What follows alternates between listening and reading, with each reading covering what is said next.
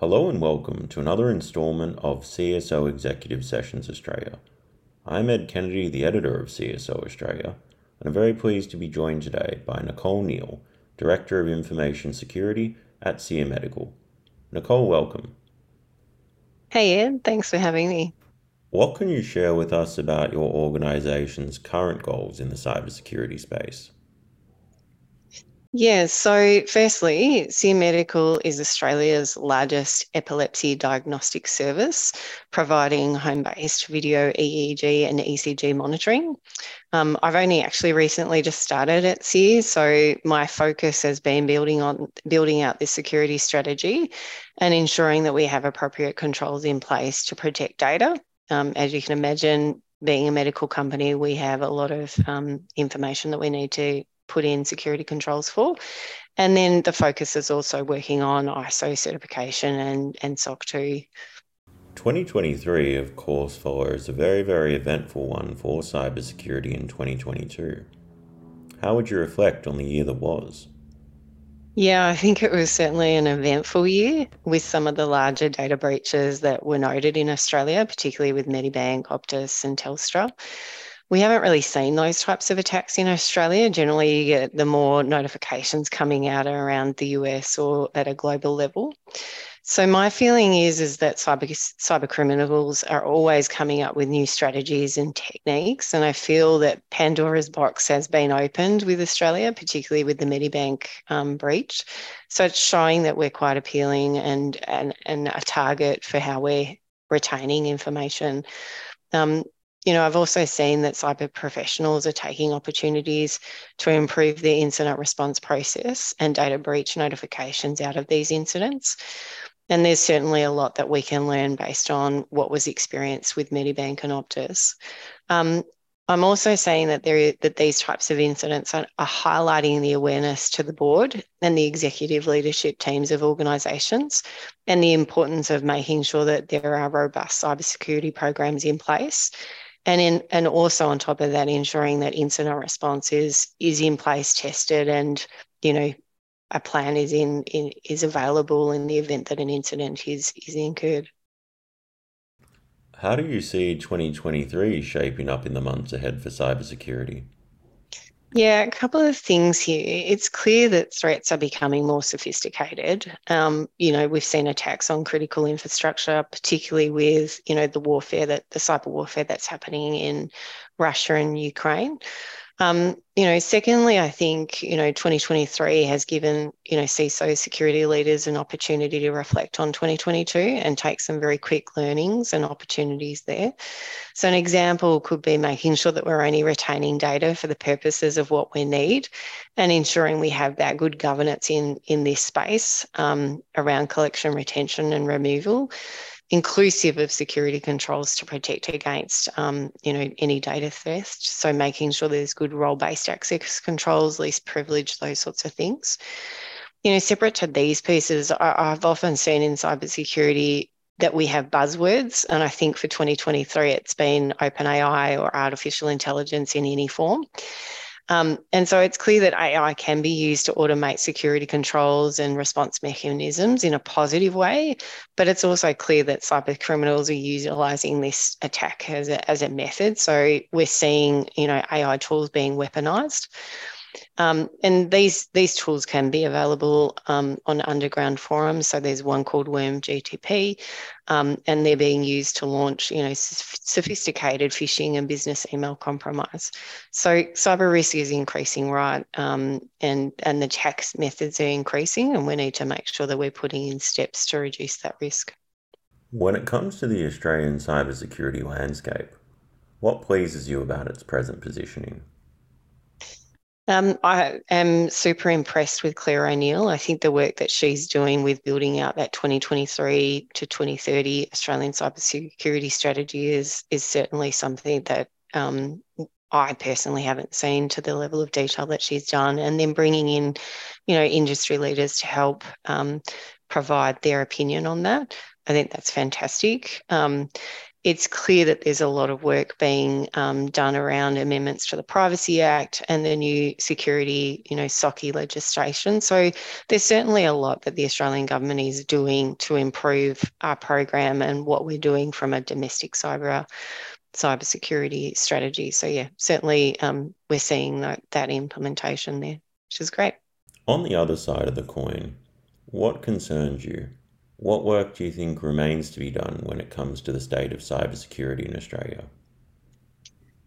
Yeah, I think you know the the lessons learned need to be um, brought out more. I think you know from a twofold perspective, you know what concerns me is that there's still a number of organisations that aren't improving their security program.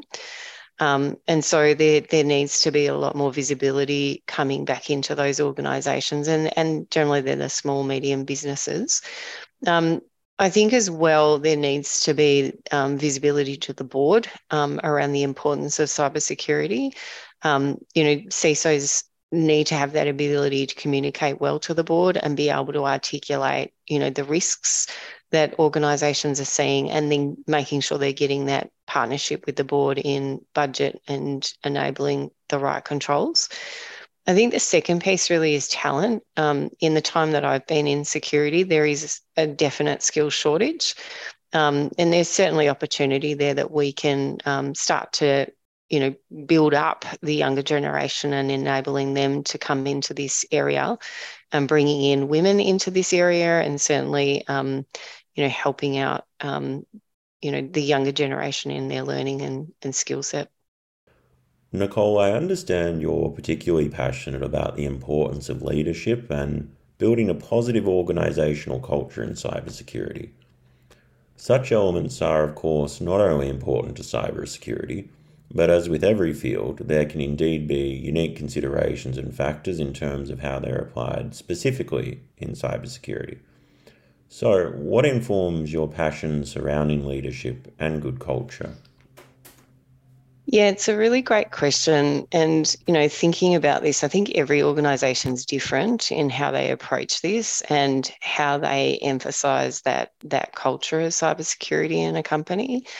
Um, for me, I've been very fortunate that I've got a lot of network contacts that are helping me understand, you know, the importance of leadership and, and creating good culture. And I think there's some certainly um, amazing talent within the cybersecurity space that, you know, people can tap into.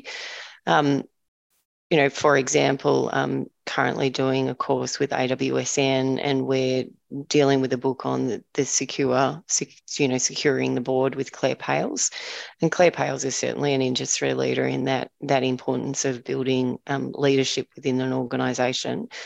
From a cybersecurity culture, I think the the most important thing that I've seen is that you create a personal experience for employees.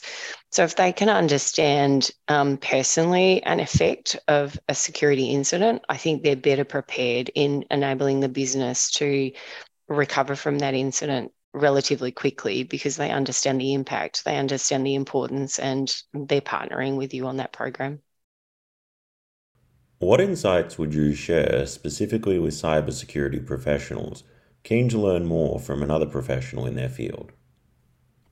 Yeah, look, I'll take you through my journey. So, I was really fortunate that I had an opportunity to step into a security role at my organization, but learnt very quickly that I didn't have all of the experience and knowledge to um, understand what was required. So I went off and I did a lot of study. And I know there is um, some positive and negatives around the amount of certifications you can get within this security space.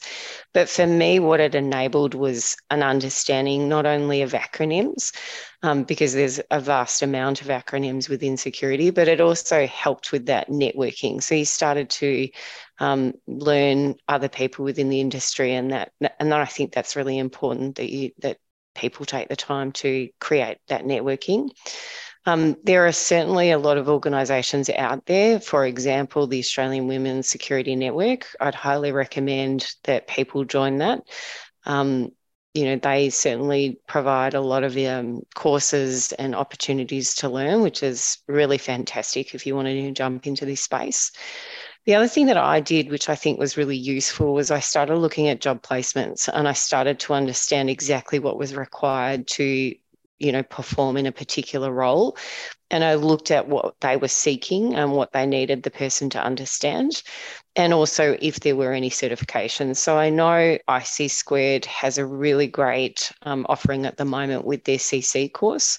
Um, it's an industry basic security certification that people can undertake and be able to break into the industry.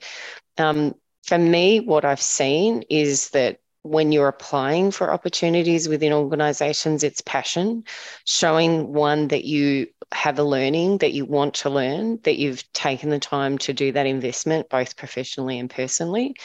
And then and then you know really understanding where you want to head to within within your career. Are you looking to be um, an ethical hacker for example? Are you wanting to be in governance risk and compliance? Um, you know there's the identity access management space and so, you know, there's not only just understanding how all of those pieces work within a security program, there's the second piece, which is understanding all of the different suppliers and vendors that exist in those spaces. And sometimes you'll find that there are specialized people in those spaces as well. Um, so yeah, there's a lot of opportunity for people to get involved um, and to and to grow and build out their network in this area. And with that last question, that brings us to the end of this conversation. Thank you to those in our audience, and Nicole, a special thanks to you for taking part in this chat. Thank you so much for having me. I've really enjoyed it. Just as this has been a great conversation here, please keep an eye out for another instalment soon of CSO Executive Sessions Australia.